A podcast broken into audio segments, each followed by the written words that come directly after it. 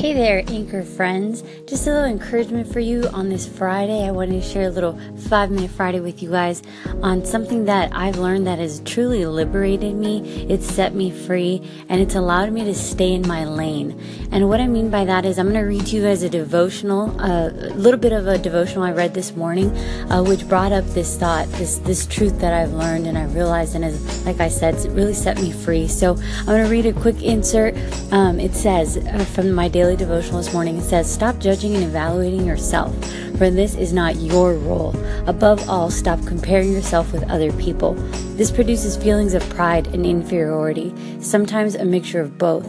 I lead each of my children along a path that is uniquely tailor made for him or her. Comparing is not only wrong, it is also meaningless. Don't look for affirmations in wrong places, your own evaluations, or those of other people. The only source of real affirmation is my unconditional love. That's from Jesus Calling. This has become one of my absolute favorite devotionals. A friend of mine from Dallas sent it to me in the mail, and I've just I've soaked it up. I love it because uh, every devotional speaks to you as though it is Jesus or God Himself speaking to you, and so I feel like uh, it makes it so much more personal and really helps me to see exactly and understand exactly how God feels about me and that He's always with me. And so in this devotional, He's talking about comparison. And I love how He talks about, uh, He says that. Uh, he leads all of his children along a path that is uniquely tailor made for him or her. And he says comparing is not only wrong, it's also meaningless. And let me share you, share with you what I feel God's revealed to me is that whatever God's called me to in this life, see, if He's not called me to it, then I have no business doing it anyway. It's a waste of time or it's simply a distraction from the enemy to get me to miss out on my calling and my destiny.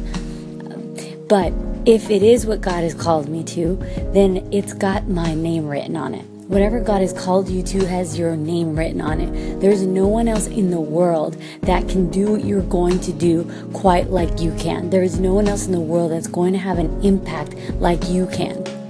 There is no one else in the world that's going to be more passionate, more excited, and more uh, tailor made uh, to fit that mold, that, that calling, that career, that whatever it is that you have that God has called you to do no one else can do it quite like you can.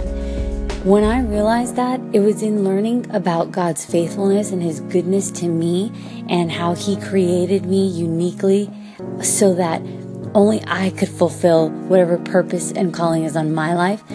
It was ever since I learned that that I realized I have no competition in this life. Yes, uh, it's very easy, and I would be lying if I said I've never fallen into comparison on social media. It's almost impossible to do.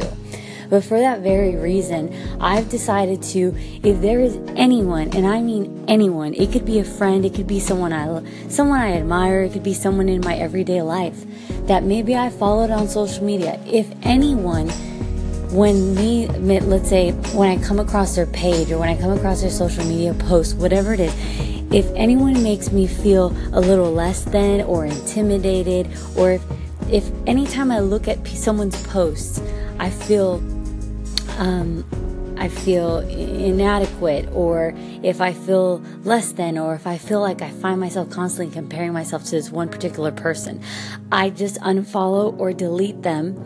Um, unfollow is probably better to do so that uh, I mean, this is this is considering you're on Facebook or social media or uh, Snapchat or Instagram. So anyway, I unfollow them just so that I don't simply have to see it every day because whatever I don't see is kind of out of sight, out of mind.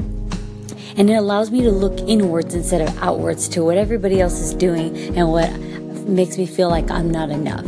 So I just wanted to encourage you guys with that.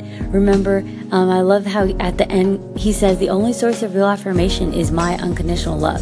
So the more I look to Jesus, the more I read his word, the more I remind myself of how he feels about me, how he created me to be, and what he's calling me to do the more um, built up I feel, the more empowered, the more encouraged I feel, the more inspired I even feel to go out there and be all that He's called me to be. But remember, if you remember one thing of everything that I said, remember that what is God intended for you has your name written on it. There is no one that can do it quite like you will.